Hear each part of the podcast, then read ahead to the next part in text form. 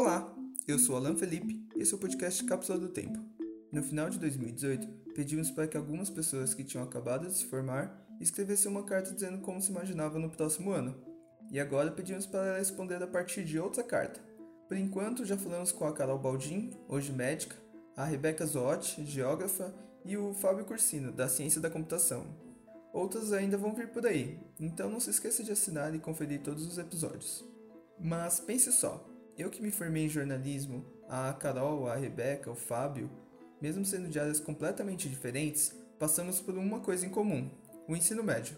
Você, ouvinte, é bem capaz de ter passado por essa experiência também.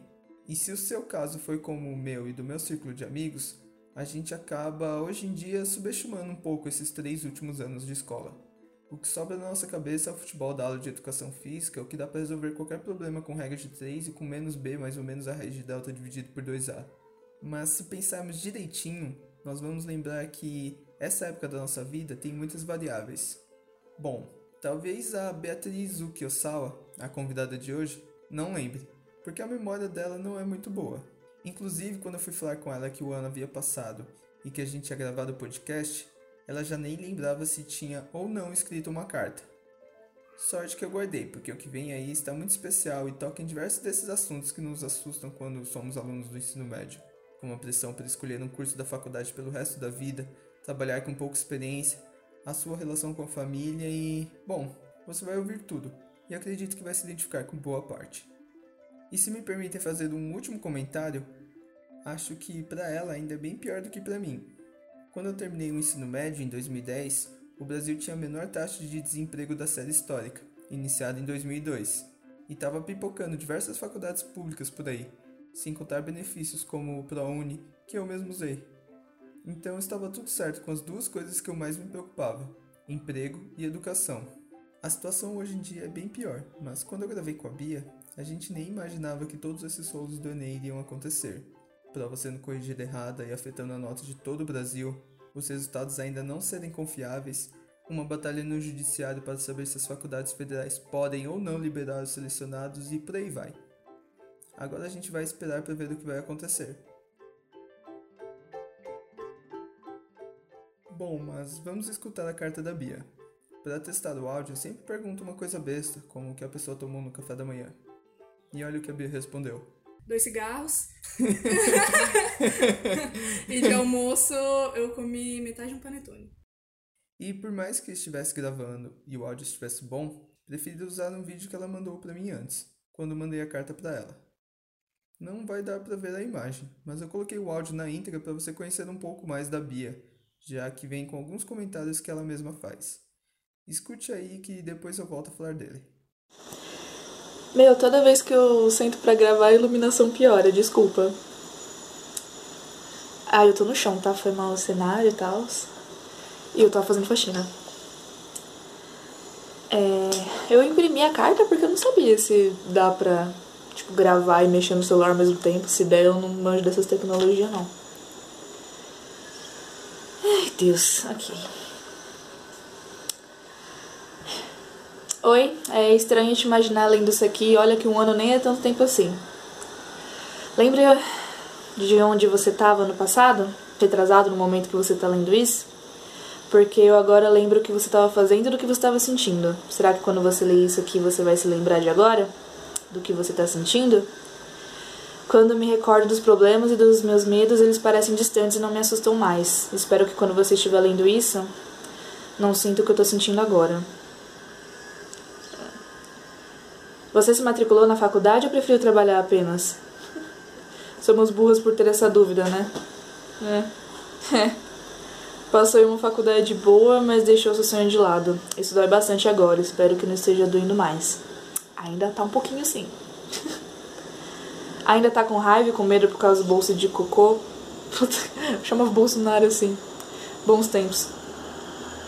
Espero que não tenha medo dele. Tecnicamente, políticos são nossos funcionários. O papai falava isso quando ele ainda era de esquerda. Saudades do papai assim. Saudades. Você descobriu por que não se dá muito bem com nossos pais, apesar deles serem incríveis? Sim. Era uma meta sua para 2019, lembra? Me aperta o coração pensar o tanto de nãos e de portas que fecharam na nossa cara. E só de imaginar que isso vai acontecer com a gente de novo me dá um pânico enorme. É foda, mano.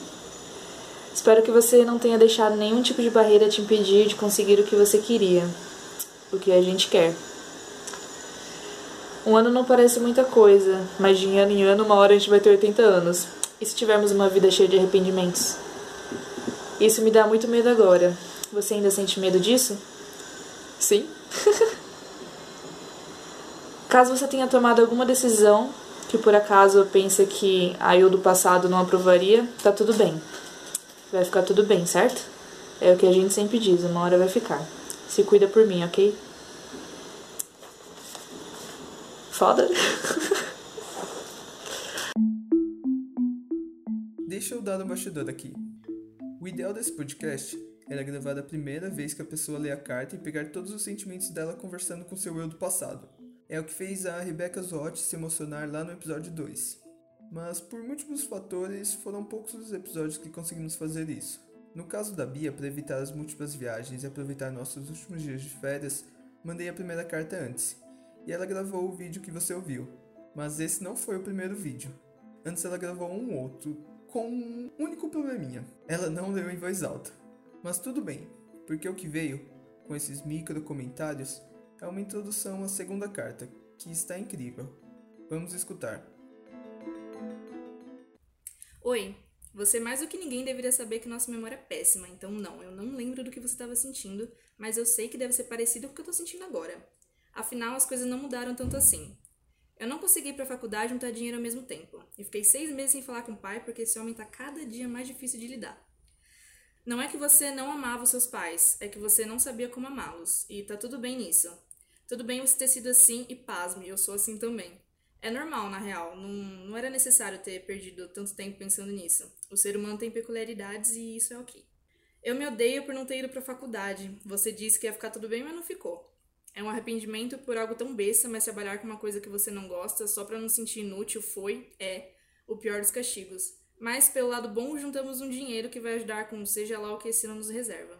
Sim, eu tô puta com a política, mas existe uma coisa que as pessoas fazem que é ignorar conscientemente um fato, e eu tenho feito isso bastante. O que não me orgulho, mas eu preciso manter um mínimo de sanidade mental por enquanto. Eu não tenho mais medo. Eu tenho raiva da maioria das coisas, mas principalmente tenho raiva de mim por ter deixado as barreiras impedirem de alcançar o que eu queria, mesmo você tendo dito para não deixar. Eu deveria ter te ouvido, mas talvez eu precisasse passar por todas essas coisas. Se eu não tivesse passado, eu ainda seria você, tecnicamente. Mas nem só de drama vive o homem. Você não disse nada sobre as partes legais que você estava passando. E eu não lembro delas, mas eu sei que tiveram momentos bons. Agora também tem alguns momentos bons, junto com os ruins, que são incrivelmente parecidos com o que você estava passando, mas ao mesmo tempo completamente diferentes. Eu nunca parei para pensar nisso, mas eu sinto saudade de você. O que é loucura, porque você faz parte de mim. Isso é muito louco. Eu adorei trocar cartas com você. Obrigada por me aconselhar. Eu queria ser capaz de fazer o mesmo com você, mas é impossível. Enfim, vai ficar tudo bem. Vamos ficar bem. Depois que gravamos, a Bia e eu ficamos conversando. Teve uma parte gravada, mas a maioria não. Por coincidência, ela escreveu as duas primeiras cartas antes de saber do resultado do vestibular. E agora ainda não sabe o que esperar para o próximo ano. Ela disse que está sentindo uma sensação de frustração misturada com medo de ficar estagnada. Ano passado ela chegou a passar em História da Arte, lá na UFRJ, mas preferiu não fazer o curso porque tinha um receio grande de não conseguir se sustentar. Então ficou trabalhando em lugar que não gosta para conseguir juntar uma grana. Nessas nossas conversas, ela disse que viu a grade de História da Arte e não gostou. Provavelmente teria odiado o curso. Ainda bem que ela não foi então. Ela quer fazer outra coisa agora, como ciências sociais ou psicologia. Eu entendo ela. Nessa pressão enorme de ter que entrar na faculdade logo que você sai do ensino médio, eu acabei fazendo um ano de um curso que eu não queria e me senti velho quando eu entrei só dois anos depois na faculdade de jornalismo. Mas diferente dela, trabalhar em algo que eu não gosto nunca foi problema. Era uma forma de independência. Por fim, quero terminar como ela terminou a primeira carta. E depois com a música que ela escolheu para fechar, Amarelo do Emicida. Vai ficar tudo bem. Eu sonho mais alto que drones. Combustível do meu tipo, a fome. Pra arregaçar como um ciclone. Pra que amanhã não seja só um ontem. Com um novo nome, o abutre ronda, ansioso pela queda. Fim do mágoa, mano, sou mais que essa merda. Corpo